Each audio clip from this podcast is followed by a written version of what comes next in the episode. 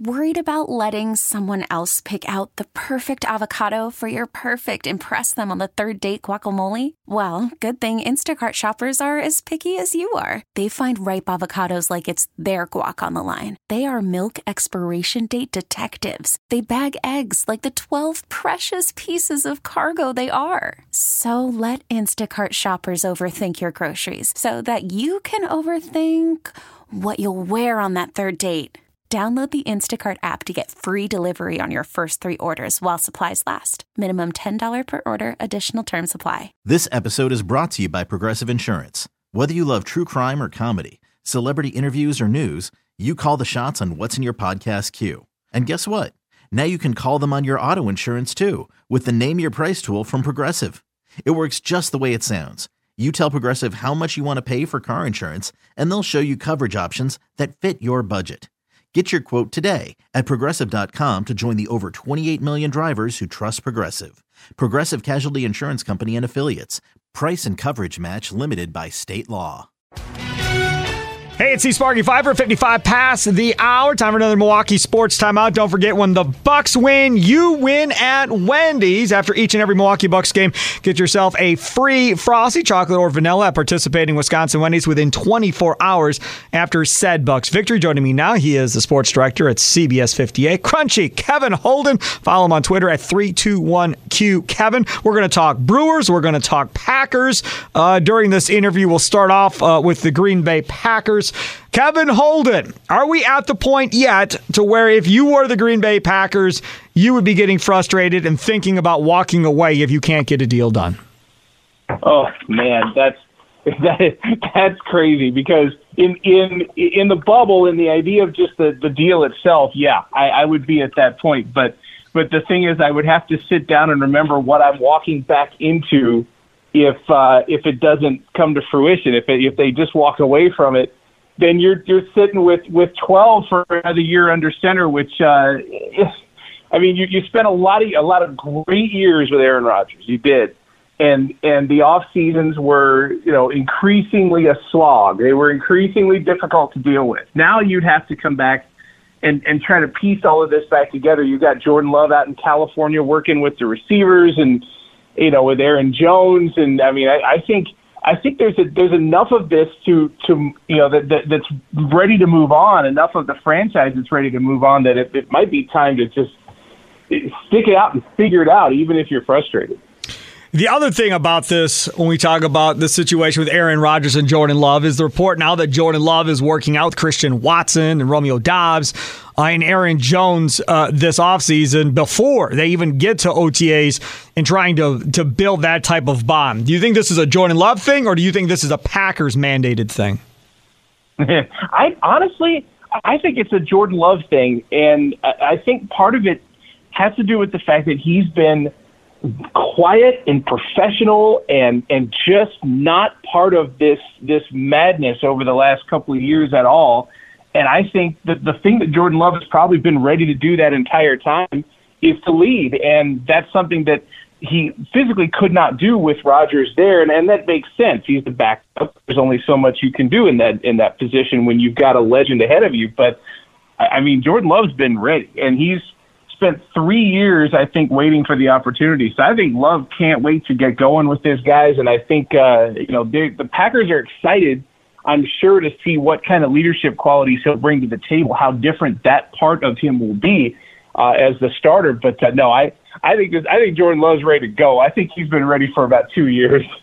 With the draft coming up next month, knowing that the Packers are at least going to have their own pick, maybe they don't have the Jets pick in the first round, but they'll at least have their own pick going forward, are you leaning towards one position or one side of the ball with that 15th pick in the first round for the Packers? There's a part of me that would really love to see them do, if that kind of player was there that could really help alter things on offense to give Jordan Love another weapon, I would actually be okay with it. You've already got Romeo Doubs and Christian Watson, who are still only entering their second year, who are still, you know, young in NFL terms, but ready to develop. And what the Packers did with Watson in that year one was pretty impressive. You know, the fact that they just kept pounding that ball his way and eventually helped him turn the corner during his rookie year. And, you know, you didn't have to wait for the third year to do it. if they could do that again with another receiver, I think you've got a chance to build something that can get aerial and do so pretty effectively. So, I mean, it would have to be there. I wouldn't want to reach too much for it, but an impact receiver there would be all right with me. Talking with Kevin Holden, CBS 58. Follow him on Twitter at 321QKevin. Real nice and simple. I want to also ask you about Mark Murphy, who continues to talk. Latest coming at some type of tech deal that he was speaking at, tech convention or something, and said he was sworn to secrecy, that he can't say anything more about Aaron Rodgers in the Jets deal. And within saying it, if you've heard the audio, he is kind of laughing and sounds carefree, Kevin. Sounds like the weight of the world has finally been lifted off of his shoulders now that he can move on from Aaron Rodgers. Does it feel that way to you? Kind of like it's almost like, thank God it's finally over? Because that's kind of what it feels like to me when you hear him talk about this. Oh, question. Like, I think maybe the one human being, well, maybe the number two human being in that position of just wiping the brow and saying, oh, thank goodness that nightmare's over, is Murphy. I think Matt LaFleur might be one on the list. I think LaFleur obviously benefits more directly from what Rodgers is on the field, so that helps. But what this has developed into the last couple of seasons off the field has got to be just exhausting. I mean, Mark Murphy popped in at halftime of a girls' basketball game that had a live broadcast because it was across the street. And you know, Sparky, you've been dealing with the Packers as long as I have. It is not exactly a common thing for a Packers dignitary, someone to be just popping in right, and then on the live broadcast during a situation like this. Like, I've talked to Mark Murphy in situations away from the season before, and he's always been gracious, always been terrific with us. But if a Rodgers thing was going on, I wouldn't expect him to talk to me. The fact that he did in that broadcast and the fact that he said what he said in that most recent audio is, to me, it's just proof. I think he's been through just you know what with Rodgers in these last couple off seasons, and I think he's ready, man. I think Mark Murphy's, you know, he's going to be going into the sunset in a couple of years, and he's happy that particular chapter's done. As happy as Murphy is to be having Rodgers gone, I wonder if Corbin Burnes is going to be just as happy leaving the Milwaukee Brewers. After what happened in arbitration, and now comes word from John Heyman of MLB Network that Corbin Burnes has moved on to Scott Boras to be his agent going forward. I put it on social media because I don't think anybody expects him now to be a Brewer long-term other than the next 2 years. What would be the difference in moving from Corbin Burnes now at the beginning of the season versus waiting to the deadline or waiting to next offseason to move on from Corbin Burnes? I would think Corbin Burnes would bring you back even a bigger package now than if you waited to halfway through the season. And immediately I got, well, you know, if they're contenders. Well, but they were contenders last year and they moved on from Josh Hader. That didn't stop them from moving on. And yes, Hader was struggling, no question about it. But they clearly didn't think that they had the pieces to get that thing done. They were just trying to figure that if they got in the playoffs, that'd be good enough. Fans would be happy and move forward. This Corbin Burnes thing here with Wade Miley, and as long as Hauser is Hauser, you have your starting five. Your five rotation is set if you move on from Burnes now. Your thoughts on how the Brewers should handle Corbin Burnes? Yeah, man, that Boras thing it puts this in a completely different light. At the beginning of spring training, I think the Brewers and their fans were very sympathetic with, you know, who Burnes was and what his situation was. You know, a homegrown product, a guy that developed into a Cy Young Award winner, a rare guy, maybe a guy that you could figure out a way to keep. And now he signed Boras, which is, on the one end, you've got the guy who gets the maximum dollar in all situations for his client. And on this end, you've got the team that's paying the minimum dollar, literally, in the Burnes case, to their guys. It's split it. Like, it's done. Like, there isn't, you know, in the beginning of the spring, you think, well, maybe, you know, they can make up and he'll come out and he'll be fine and, you know, whatever. And yeah, maybe he'll be a good pitcher for him this year. But the idea of anything long-term between Burnes and the team is absolutely dead with the signing of his signing on with Boras Corp. So it is, it's done. And if there was a chance and you could get maximum value, it would hurt like crazy. And obviously it would make the Brewers worse in the short term, I would think. But Long-term, I think it's something you got to consider at this point. What are you most optimistic about with this Brewers team this season? Brandon Woodruff, because everybody is focused on, you know, Burnes in the future and that kind of thing. And I'm watching Brandon Woodruff throw changeups in spring training. Like, but Woodruff has been an ace, but he just hasn't been the ace because Burnes is there. And I think Woodruff is the guy that might come out as the good guy in all this. Maybe if they can scrape up the money for one of these long-term deals, maybe he's the guy. I think, the pitching is still going to be in pretty good shape. I know Peralta got hit around a little yesterday, but, you know, I still feel like it's Woodruff and Peralta. If you have Burnes for the year, obviously that's fantastic. The back-end stuff is good. Aaron Ashby's going to come back from injury. I'm optimistic that this Brewers team is going to continue to buck the franchise trend of having poor pitching. I think they're going to win games this year with pitching the same way they did last year. I do not trust in any way, shape, or form the bullpen. Not in the very least at all, no.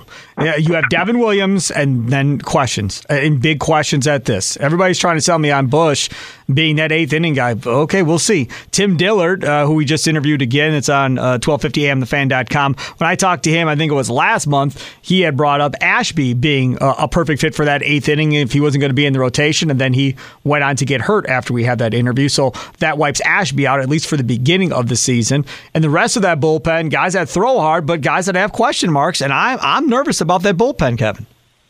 Yeah, it does not line up terribly well behind Devin Williams. I mean, you've got you can pencil in names, like you can write in, you know, you got Matt Bush, you got Hobie Milner, and you've got Hobie Milner. Think about that. Hobie freaking Milner is the guy that we're going to stake our bullpen to. Holy crap! Let's hope not. My God, just thinking that Hobie Milner flag in the ground, man. Just love it. Go on. I'm sorry. Just go on. That's a guy with a 4.31 career ERA. I love it. I mean, that does say a lot, doesn't it? That when you're talking about sure things, he's the second name out of my mouth behind, Bush, and then obviously Devin Williams, so the third, I guess.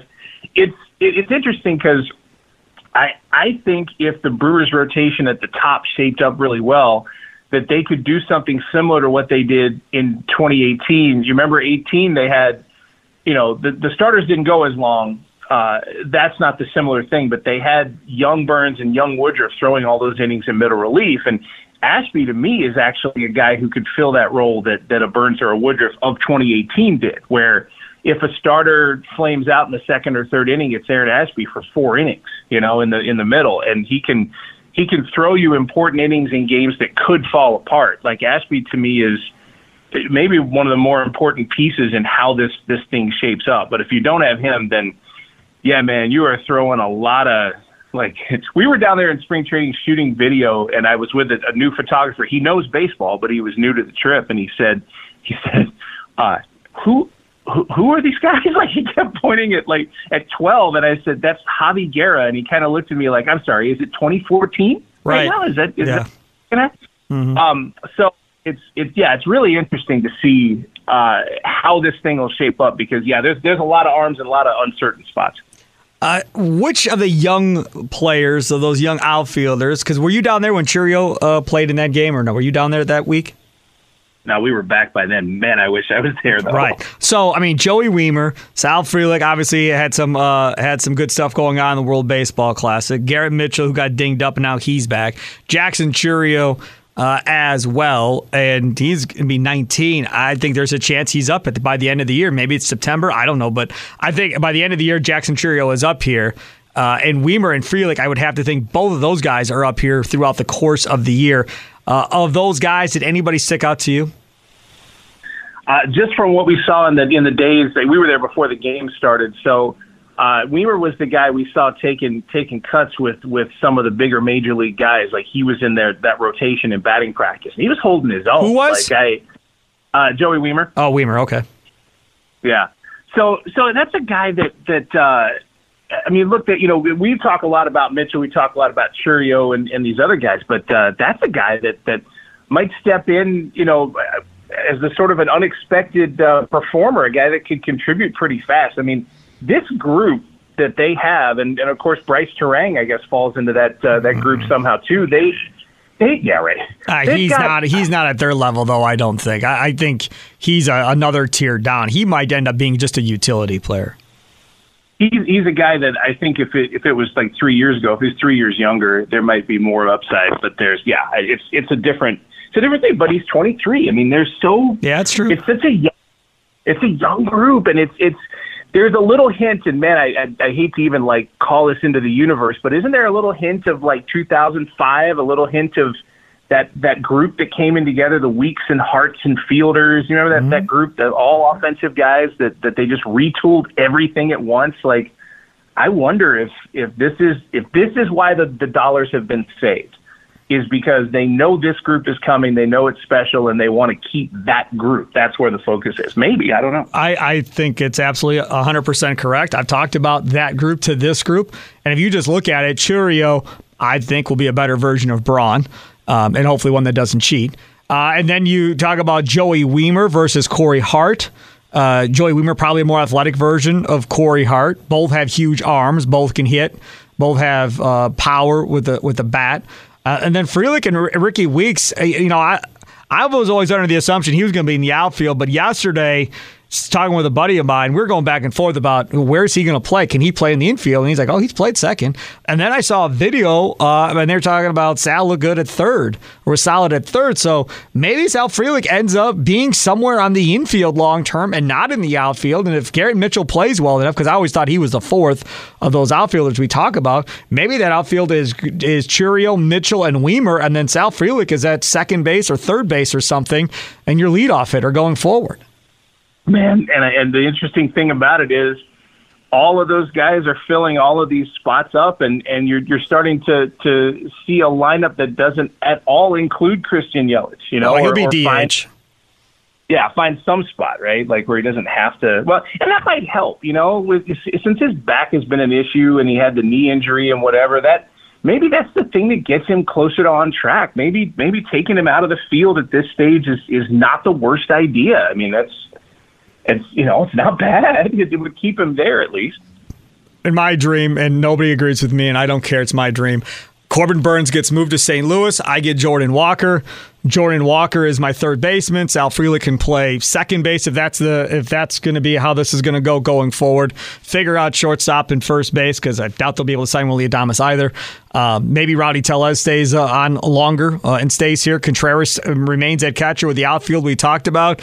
That could be a pretty fun, exciting team because Walker can run too. You're talking about a team with all those young guys that can just get out and run. Stolen bases are going to be way up with this Brewers team compared to years past. I think fans are going to love it. Yeah, and Mitchell was kind of the beginning of that era for me. Like, to watch him just sprint out of the box and the hustle that he has and the speed that he brings to the table. Like, Mitchell's kind of the first hint of that new era coming to Milwaukee, and he's exciting. I mean, I know he had the little setback here in spring training, but I hope to see what a full season does for him in the big leagues. I think he'll be pretty good. All right, he is Kevin Holden, CBS 58 Sports Director. Follow him on Twitter at 321QKevin. Always a pleasure to have Mr. Kevin Holden on. Kevin, thanks so much, my friend. Sparky, always glad to do it, man. Always glad to have some fun. You could spend the weekend doing the same old whatever, or you could conquer the weekend in the all-new Hyundai Santa Fe. Visit HyundaiUSA.com for more details. Hyundai, there's joy in every journey.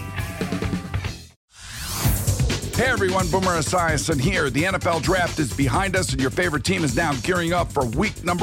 The free Odyssey app puts you right in the middle of the pro football conversation with the biggest sports radio stations from across the country. The local voices who know your team the best, giving you their unfiltered takes on the current state of your squad. It's always football season right here on the free Odyssey app.